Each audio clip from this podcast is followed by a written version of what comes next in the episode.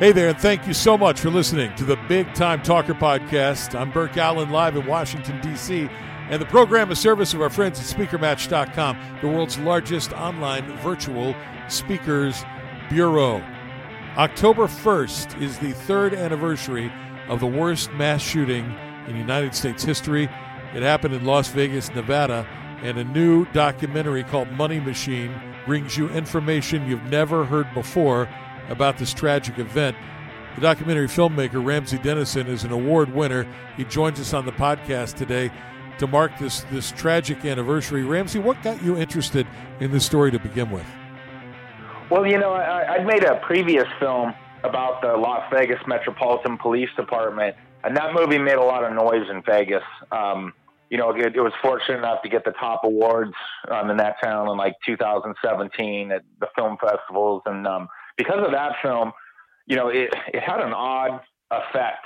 I originally thought, because, you know, the movie exposed a lot of corruption in the Las Vegas Metropolitan Police Department. So I originally thought that, um, you know, it would have the effect of like everyone connecting with, connected with the LVMPD would kind of like um, be angry with me. And, and, and certainly that happened to an extent. But what, what I didn't expect was how many retired LVMPD cops um, reached out to me because they liked what I was doing. They felt that what I was saying was the truth.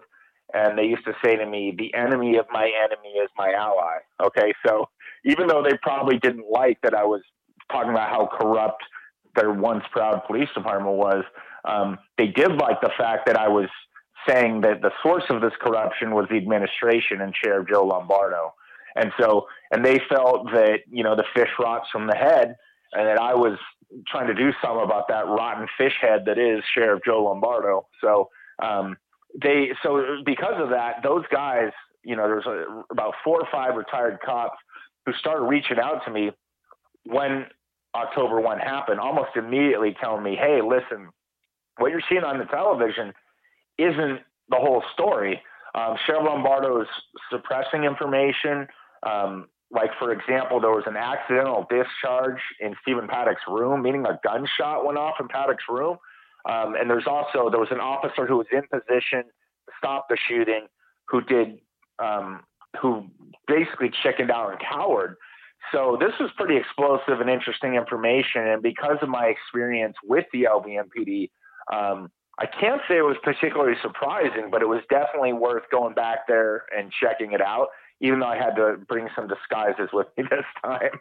Meaning, uh, because of all the noise my previous film had made, I really had to try and lay low. And so, you know, I, I wore sunglasses, hats, and I, you know, I had this character who was kind of a Montana cattle rancher. You know, I assumed the persona and dressed like a cattle rancher and tried to talk like one. And, and that was kind of my, one of my disguises as I was filming Money Machine. So I could, you know, get there, stay there, un- you know, undetected. And then I also had, um, you know, I'd, always, I'd bring friends with me. I'd have them check under the hotels under their name, not mine. I would take rental cars, uh, just try to do everything I could to stay off the LVMPD's radar. Wow. Ramsey Dennison is our guest on the Big Time Talker podcast. This is a sad anniversary. It's the anniversary week of the biggest mass shooting in American history uh, at that uh, Route 91 Harvest Music Festival in Las Vegas on 1 October. And do you remember where you were when that happened? Yes. Actually, I was in Vegas on October 1st. Um, and oddly enough, I was I was with a friend, and we were, um, to be honest we were, we were in a sports book, and we'd spent the day betting on football. And um, so we were driving home, and, and um, you know, it was basically just another Sunday, um, you know, driving back to California. And then, you know, at about gosh, I don't know, maybe 10:30 that night, my phone just started blowing up, you know, like, "Oh my god, there's there, you know, there was a shooting at the at the festival and there's multiple people dead." And I was like, "Whoa, what's this?" You know, and, and those initial reports that I was being told, I had thought there's maybe like six or seven people dead because of what I was being texted. And it wasn't until I woke up the next morning and saw it was just all over the place. 58 people dead in the largest mass shooting in U.S. history. Um, that's when I really understood the gravity of the situation. Ramsey Dennison is the documentary filmmaker behind Money Machine, which, uh, uh, first of all, before we get too far into the story itself, how can folks find that, that movie? I know that it's being released internationally on 1 October and available, I guess, in, in pay per view outlets, but tell people how they can actually view Money Machine. Yeah, they can. Um, on, if you go on iTunes and just find Money Machine, um, that's where you know the movie can be found. It's just straight up on iTunes, um, and then it's also going to be coming to other platforms too in the coming weeks. Okay, so iTunes to see Money Machine. Uh, Ramsey is a, an award winning documentary filmmaker. As he said, it's his second movie about Las Vegas. Um, and and I mentioned at the top of the, the program that there's some some new controversial information. I don't want to set this up in in some way that there's this huge uh, you know conspiracy theory that there were multiple shooters and and that sort of thing. You know, there's none of that tinfoil hat stuff. Um, but there are some pretty interesting things that you found out. What is the most surprising thing that you uncovered when you were doing your undercover filming there in Las Vegas, dressed up as that uh, Montana cattle rancher? What surprised you the most that you learned? Uh, well, as I was walking around as Trent Spoonbauer, that was my Montana cattle rancher's name, and um, you know, I, I tried to be a very cocky. I would brag about like um, the cattle I bought at discount prices and things of that nature. Uh, but Love it. well, while I was kind of like in my undercover role, I would say that um, I think the most single most surprising thing I learned was that there was a cover up. It just wasn't the one that everyone thought it was. Meaning that you know, a lot of people thought there were multiple shooters and that it was like crisis actors and that the whole thing didn't take place. And I found that to be utter nonsense. And when we started looking at the facts and getting, you know, um, Dr. Rob Maher, who's a forensic audio analysis, when he, you know, this is one of the foremost audio experts in the country who's written books on it. When he sits there and analyzes the audio waveforms and says this is this is all coming from a single, um, this is a single shooter, then that's you know, and that combined with the other research we did, um, you know, we, we, we learned that that's just not the case. There was not multiple shooters, and there's really not a, a shred of hard evidence that there was. So, but but one thing we did learn um, that was very interesting was the suppression of information, um, meaning that um, people didn't realize that Sheriff Joe Lombardo was in an election year. So he had um, you know, here he was on a national stage. Um, and the reality of the situation is that his officers took 70 minutes to get into Paddock's room. 70 minutes. That's a long time. Um, and when they did go into his room, they couldn't even enter without a gunshot going accidentally going off. There was an accidental discharge in Stephen Paddock's room, and Sheriff Joe Lombardo said nothing about that. I mean, geez, it seems like a pretty big news event, doesn't it? Seems like something you might want to um, mention in the press conferences, um, but he didn't. And uh, you know, as I as I delved further into things, I started to realize that the the real reason behind a lot of this cover up, you know, behind them not wanting to release body cam footage and actually hiring. Um, you know, one of the uh, interesting things that Sheriff Lombardo did is they even used public funds. Okay, because the police department's funded by the public, they used public money to hire a lawyer to prevent the release of the 1 October documents and footage, um, which to me is just unacceptable and unbelievable that you would do that. I mean, that's public information, those 911 calls, those documents. Um, and for Sheriff Joe Lombardo to kind of stall the release of that just so that he could, you know, hide the incompetence and, and, and win his election is, I think, reprehensible and um, the, the public shouldn't stand for that kind of behavior from their elected official that they pay, whose salary they pay, and who technically works for them. Um, so, and then, the, and then, as you probably know, it was actually a lawsuit by several large media companies, uh, you know, Associated Press, um, LA Times, and, and several others that actually forced the release of that body cam footage. And when that was released, it was revealed that Officer Cordell Hendricks was shaking in the hallway like a little baby, even though he was in position to stop the shooting. Um, and so, and it, it's not an accident that footage didn't come out until after Lombardo was elected. So by by hiring lawyers and like trying to battle the release of that footage in court, what he was able to do was you know, with all this m- legal maneuvering, was actually delay um, the release of the footage, and so that it so the election was already in the bag by the time that damning footage came out, um, which is really sneaky and deceptive, and it's just kind of, in my opinion, unacceptable that this guy um, behaves so selfishly. Ramsey Dennison is our guest on the Big Time Talker podcast. The movie is Money Machine. It's a documentary about the 1 October mass shooting in Las Vegas. Hard to believe this is the third anniversary of that event at the uh, Harvest Music Festival, the Country Music Festival there.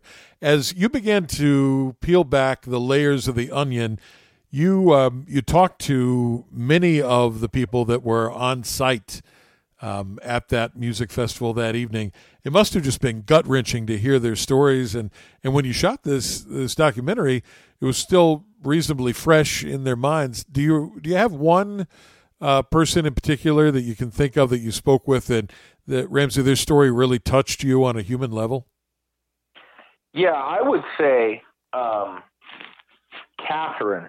Catherine's story. Catherine's the blonde attorney from San Diego in the movie, and I mean she's a very reasonable, pragmatic person. And I just remember when she just you know sitting with her for the first time, and she just matter of factly laid out the things that happened. You know, like a man dying right in front of her like a guy there was a guy who told her to get down and then he got shot and had you know a bullet hole through, you know through his head and stuff and then and um but then she told this story of you know like like afterwards going to get a cab and um and and she was just like covered in blood you know we tell the story in money machine she's just like covered in blood and nobody seemed to notice or care like the cab driver you know, the ballet was just like, oh, she needs a cab. Let's get her into one, even though she's like covered from head to tail in blood. And then she gets to her hotel room and, and, um, you know, and, and again, it's just like nobody, it was just like the money machine was almost already moving on. She, like she tells a story of just being in the hotel and nobody seemed to notice that she was just like covered in blood. And then she started crying hysterically and they, they told her that you know, she it looks like she spilled spaghetti on herself and she needed to go up everything was gonna be fine and she needed to go up into her room to change. So it was it was just I, I never forgot that and that kind of became the spine of the film, I think, about how almost instantly the Vegas money machine had to just move on. And sadly, I think what was forgotten in all that is the victims, you know, and their stories and what they went through, and they were kind of shoved aside so that Vegas could get the registers ringing again.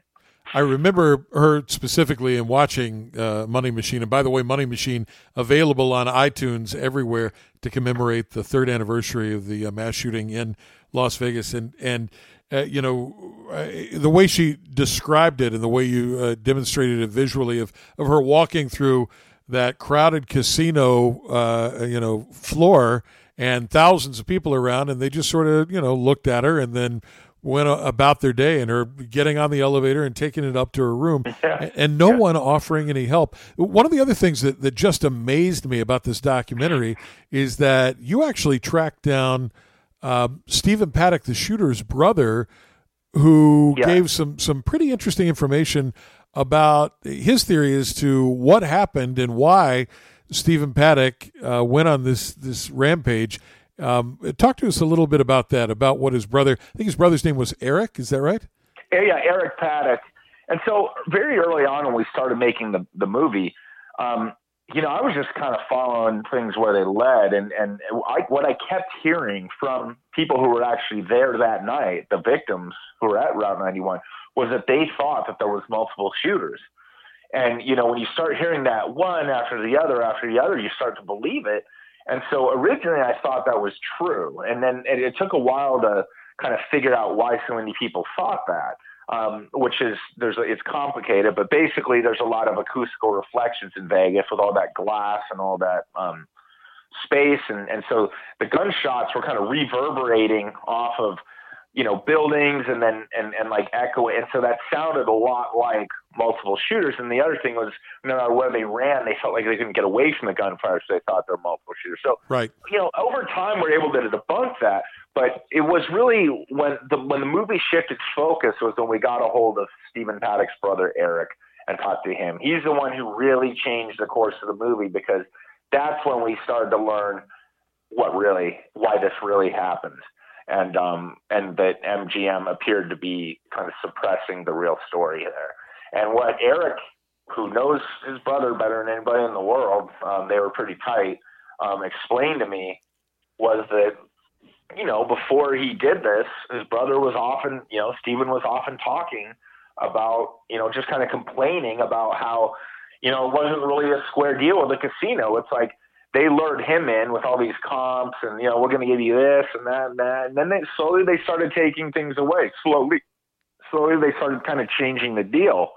And um and Stephen resented that because he you know and and listen I mean there's nothing at all acceptable or justifiable about what he did. It's horrible and and, and it's you know it's monstrous. And yes Stephen Paddock's a monster but even monsters have motives.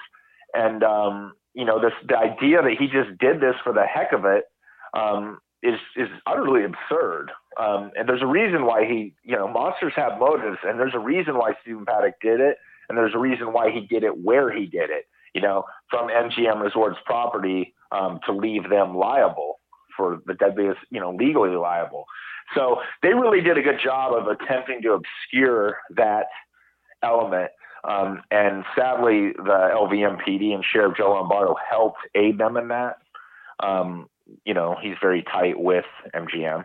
Um, they they even uh, funded part of his campaign, giving campaign contributions. So that's really one of the that was an explosive revelation to all of us, and that's when we realized, you know, that there there was a different cover up here. You know, it wasn't. They're they're right that there was a cover up, but it wasn't the one that they thought it was and not know? the one that you thought you were going to film when no. you started Money Machine. The the film takes on this this whole different direction. So so right. what Eric Paddock, Stephen Paddock's brother, told you, and and what you've come to believe then is that. Uh, Paddock was uh, was well known to be a high roller there in Las Vegas, and high rollers receive lots of comps and lots of special attention. And gradually, uh, the MGM, which which owned Mandalay Bay, began to sort of take those away from him repeatedly, and something snapped inside him. And and Stephen Paddock decided, you know what, I'm going to get back at these guys, and I'm going to I'm going to destroy their business because they did this to me. It's twisted logic, but that's the logic that that seems to be put forward in that movie. Did I summarize that pretty well? Yeah, no, he summarized it perfectly. And, and, and I mean, I think some people hear that and go, wait a minute, he did this because he got ripped off on comps? That's ridiculous. Well, yes, it is ridiculous and so is murdering people because about something like this. But again, we're talking about somebody who's clearly a monster. Sure. So so it's like people want to apply logic to somebody who's I mean, there's nothing logical about anything about what this guy did. So um but you know, and, and if you look at, you know, mass you know, people who kill others, it's often like the the logic is ridiculous. And he know, had a, a, bad family history of there were there was abuse there and mental health issues, and wasn't his father uh, a lifelong criminal as well? I don't remember all the details. Oh, I'm sure you do. Was in the in the top ten on the FBI's top ten wanted list at one point. Yeah, yeah. Stephen Paddock's father, and so you know, I mean, I think it's you know, there's a certain madness just kind of flowing through his veins, and and um, I mean, I you know, it's my belief that he was kind of born with some of this. That said, I mean, Stephen Paddock held it together pretty well. You know, I mean, he's a guy who had he made a lot of money. Um, he was pretty successful in his business ventures. And the truth, and you won't hear a lot of MGM employees say this um, because they're told, they're specifically told not to. The truth is that there was people who liked Stephen Paddock at MGM. I've talked to these people. You know, um, there was a guy who hit me up on Facebook the other day. Was a bartender. He says he spent like seven hours, you know, um, like talking to Paddock, um, you know, a couple days before this happened, and and um, so the story's more complicated than it's presented as, you know. The movie Money Machine uh, comes out October 1st and will be available on iTunes and other platforms moving forward. But it's uh, it's an eye-opening piece of filmmaking, and Ramsey Dennison is the award-winning documentarian behind it. He's our guest on the Big Time Talker podcast as you went through filming uh, Money Machine, one of the things that that I took away from it, perhaps because as you know we've talked about off air, I lived and worked in Las Vegas for a couple of years, is that uh, despite the fact Ramsey that this was the biggest mass shooting in United States history, and it happened at this big entertainment event. You know, what could be more benign than a big country music festival where people gather together to have a good time? Is that the thing got almost immediately swept under the rug uh, from a national standpoint. Certainly, it was a big you know news story there for a couple of days, and then amazingly, for something this horrible and this tragic, it just went away nationally. And, and it did. It just disappeared off the face of the earth. And that's the other thing we, we show in the movie is why that happened. Um, and, you know, part of that is that, I mean, as you know, Burke, having worked there, the amount of money in Vegas is just unbelievable. And a lot of that's funded by an entity that not a lot of people know about called the Las Vegas Convention and Visitors Authority. And those are the people who take um, you know, when you when you check in a, into a room in Vegas and you get that annoying thirty-five dollar resort fee, a daily resort fee charge, right? That goes to the LVCVA, and they spend over a hundred million a year. You know, and, and again, this is all done on the backs of the people visiting that town. You spend over a hundred million a year advertising Vegas. So think of that. If you're going to the same media companies year after year with millions of dollars in advertising, and then you kind of like request that maybe they lay off the Vegas mass shooting for a bit. Um, do you think they're going to do that? Probably. Um, was that a factor? Probably. You know, um, because it did just disappear. You know, and, and, and I think, as in most things in Vegas, it comes down to money. Money Machine is the movie. It's uh, an amazing, eye opening piece of filmmaking. And it's also uh, incredibly um, gosh, I don't know what the word is, uh, tragic, moving, heart wrenching. That first, I don't know, 10, 15 minutes of the movie, you you have found amazing footage of exactly what happened inside that shooting. I guess it was there were many, many, you know, thousands of people there, and and somehow you cobbled together this cell phone footage uh, of of what was happening from many many different people. I would imagine that there were some pretty awful, gruesome things that that you cut out of that film. That it must have been a tough editing job to to present it, even as it is now. Well, you know, one of the reasons I I made the film so graphic in the opening was there was a lot of people out there, and I hear from these people far more than I'd like to, who think that this was a staged government event and they said that, um, oh, you know, those people were crisis actors, and this didn't really happen, and it was all fake and put on by the government. And so my task right out of the gate was to be like, hey, this did happen. See this footage? Um, you know, I, so, so I really wanted to kind of put it out there um, that that this did happen, and, and and I say that as somebody who's talked to people who were there that night who just who you know are clearly wounded for the rest of their life, who will break into tears, and, and you know, there's nothing fake about that. I mean, and so you know that's why we kind of made the decision to have that opening be as as realistic and, and kind of violent as it was. Was um, you know, it's probably too much for some people, but um, what it what I think. I mean, it's probably the, the aspect that people talk about the movie the most. I mean, I, I, constantly hear that that they that opening ten minutes is just that people have never seen anything like it. You know, there's a uh, uh, an interesting interview that you do with a cab driver in the movie. Um, the documentary film, and by the way, the documentary Money Machine available on iTunes to commemorate the third anniversary of the Las Vegas mass shooting at the uh, Harvest Music Festival so you talked to this cab driver. You talked to several people who were at the Mandalay Bay that evening at the at the music festival. I wonder how difficult it was for you to find people who would talk to you because clearly part of the premise of the movie Ramsey is that uh, the Las Vegas Metropolitan Police Department is very much in bed with with MGM Resorts to try to suppress people from talking about this and to try their very best to sweep it under the rug and make it go away so that people will feel safe coming back to Las Vegas. So was it hard for you to find people willing to talk to you on camera and on the record and and how did well, you find them? Well, yeah, I'll tell you, it was especially hard at first because um, right after this happened, there was a lot of noise being made about how you know it, it just so happened that some of the people who survived the shooting had actually died shortly after it. And so, because of that, there was a lot of um, noise about like, oh, you know, the government is like killing people who who go against the narrative, and so there was a lot of that kind of stuff going around at first.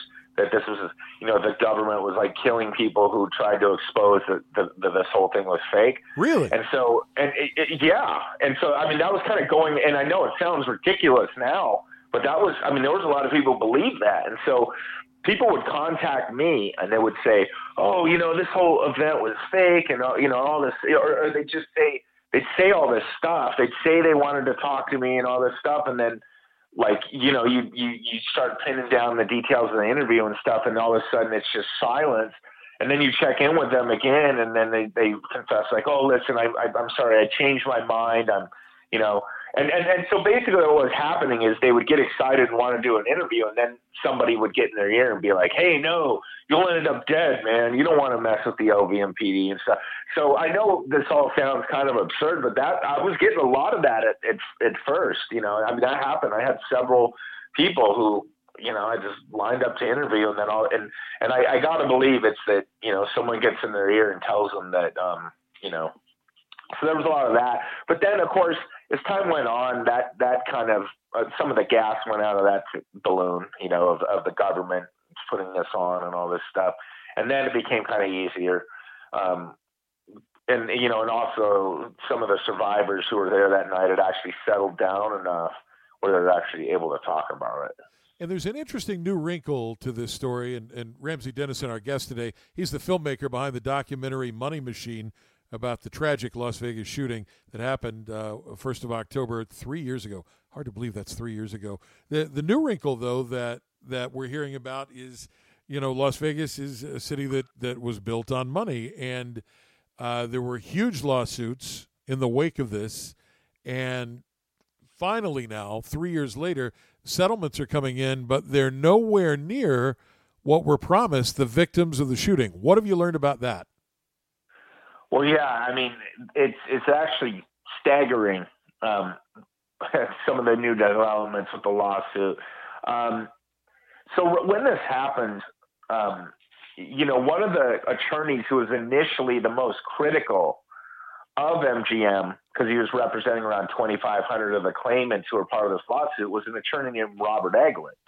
Okay, and so miraculously, um, about a year later, um, you know, and, and he actually said that, you know, MGM's behavior of suing the victims of a mass shooting was the most reprehensible thing he's ever seen in his legal career.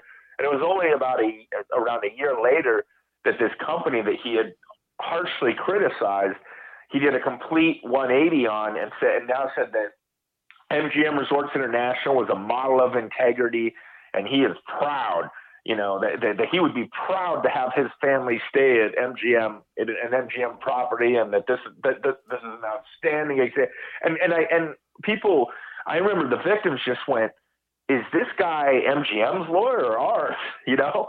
And um, so Robert Eglet said a lot of things, but what he didn't say was um, was the truth, which is that um, you know he he stood to gain over a hundred million dollars um, just as part of his attorney's fees without even having to go to court. So it was really the attorneys who made out like bandits here. But some of the victims, you know, didn't were, were kind of told they were going to get a certain amount.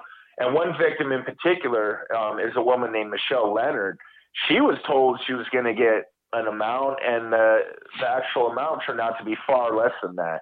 Um, you know, I can't get into specifics right now. Um, you know, some of that information will be public soon, but um, it was far less than what she. And so you have this, um, you know, not just her, but with a lot of people.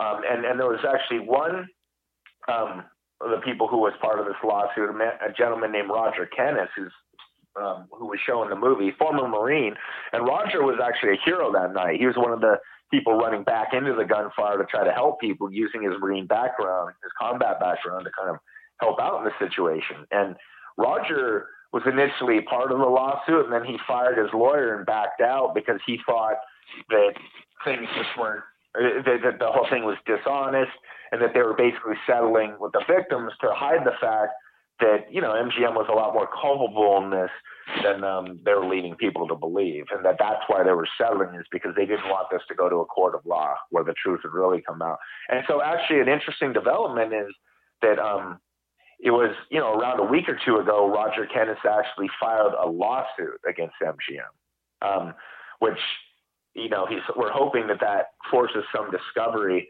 um, you know, in the release of of documents um, to come out um, that MGM would prefer weren't. So, so out of the you know 4,000 plus people who were part of the lawsuit, um, Roger Kenneth is the only one we know about that I know about that um, refused to go along with it. So, um, you know, I think it's a noble act on his part. I mean, to leave money on the table to try to get at the truth.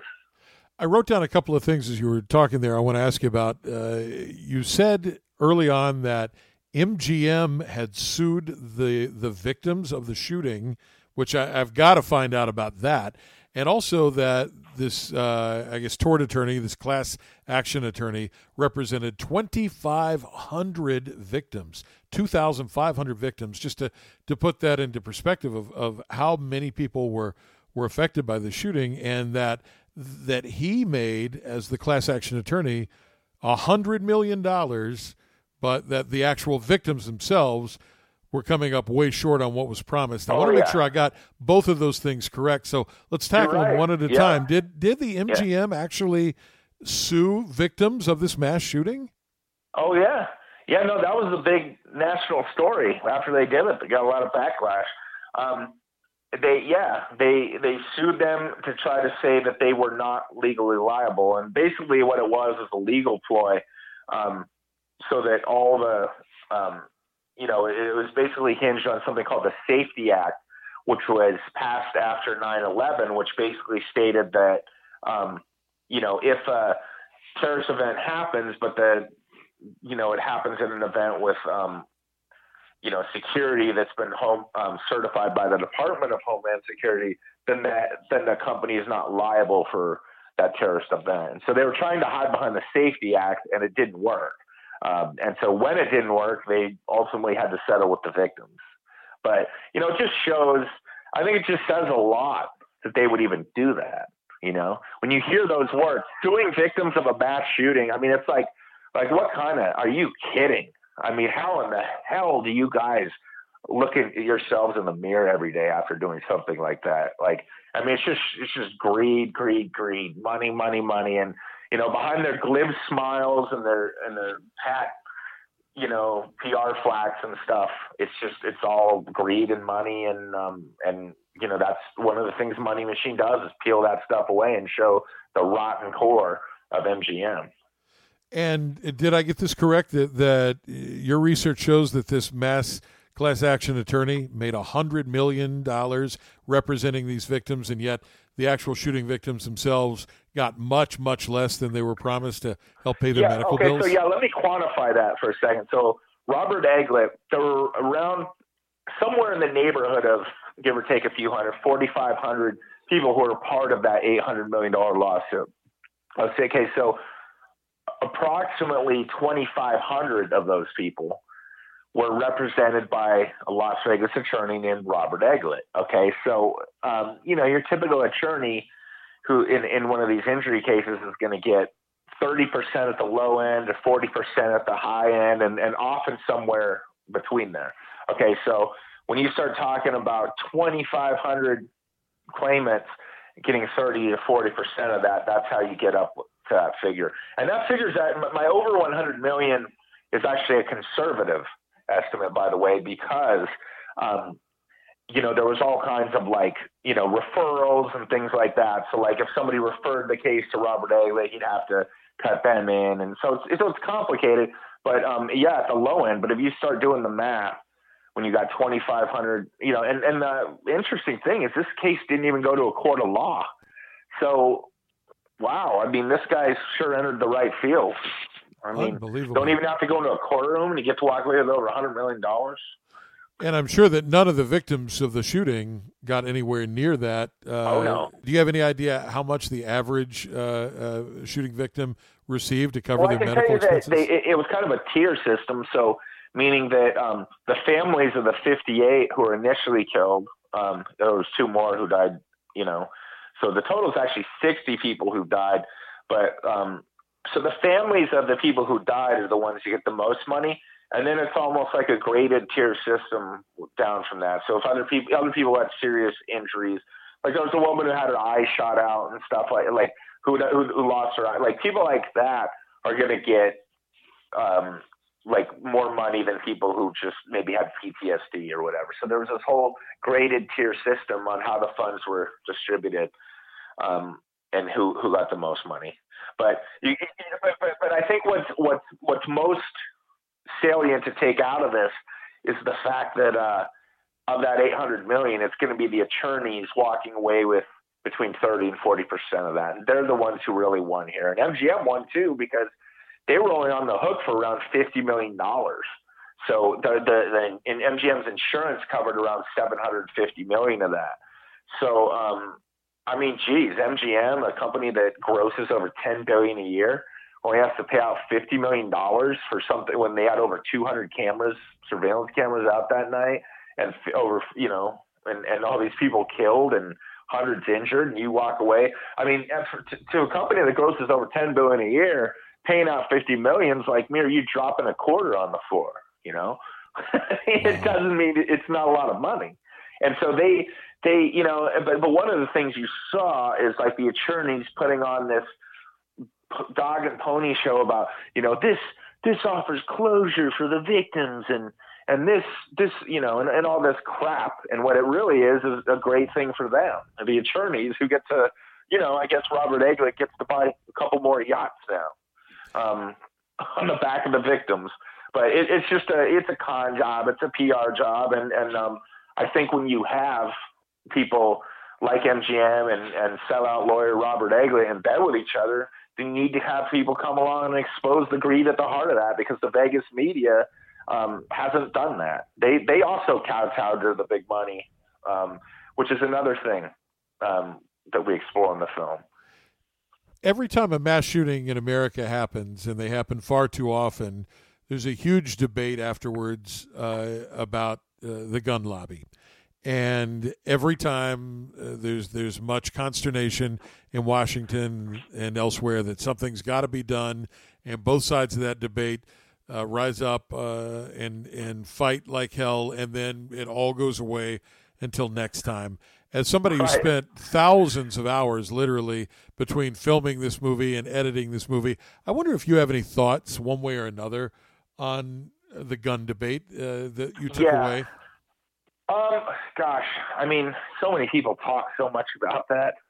I kind of hate to be another person in the universe because I'm talking about that because it's really not what our film's about. I, I'll just say that in my my experience, I know a lot of people who have guns who are very responsible with them, and um, I think that's the majority. Um, yes, there's occasionally a psycho who gets his hands on a gun and does this, but um, I'm I'm not one to believe that guns should be taken away. Um, personally, that's my opinion, and I know a lot of people don't agree with it, but but um, I just personally believe, you know, I know like, you know, I grew up. My dad would take us into the woods, and we, you know, I grew up like firing a 22 in the woods just at, at a target, you know. So, um, you know, I've done. So I'm, I'm.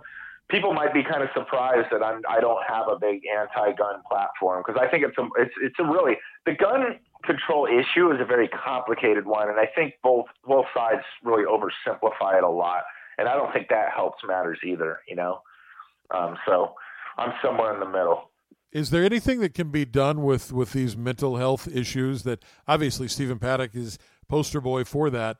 Uh, to help get in front of this problem, anything that, that you uncovered in all your research that, that might be helpful moving forward? Um, that's a good question. I don't know. I don't. I'm not sure. I don't think. I mean, it is interesting what an American problem these mass shootings are. You know, and and the question is why. And I, I don't have that answer, and I'm not sure anybody does. But um, it's very definitely something that happens in America that causes these. That because you don't see this happening anywhere near as frequently anywhere else in the world. Um, but I but I do think one thing you can do to prevent this kind of thing from happening is kind of clamp down on predatory gambling. uh, meaning that you know the dirty truth about Vegas is that they do play games with gamblers, and um, you know and they do, and and I think it's it's it's just a really fundamentally dishonest thing that they do when they have these glib, superficial hosts who, say, hey, we're so happy you came to play with us, and here's your show tickets, and this and that, and then you start winning, and they all of a sudden that stuff starts to go away, and like so.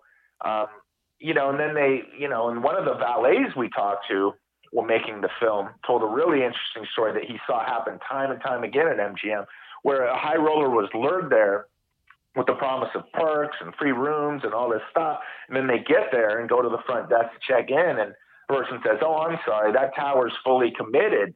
But I can sell you an upgraded room for a certain amount of money, or you know, so high roller's been kind of duped into gambling there, and then you know, they get angry.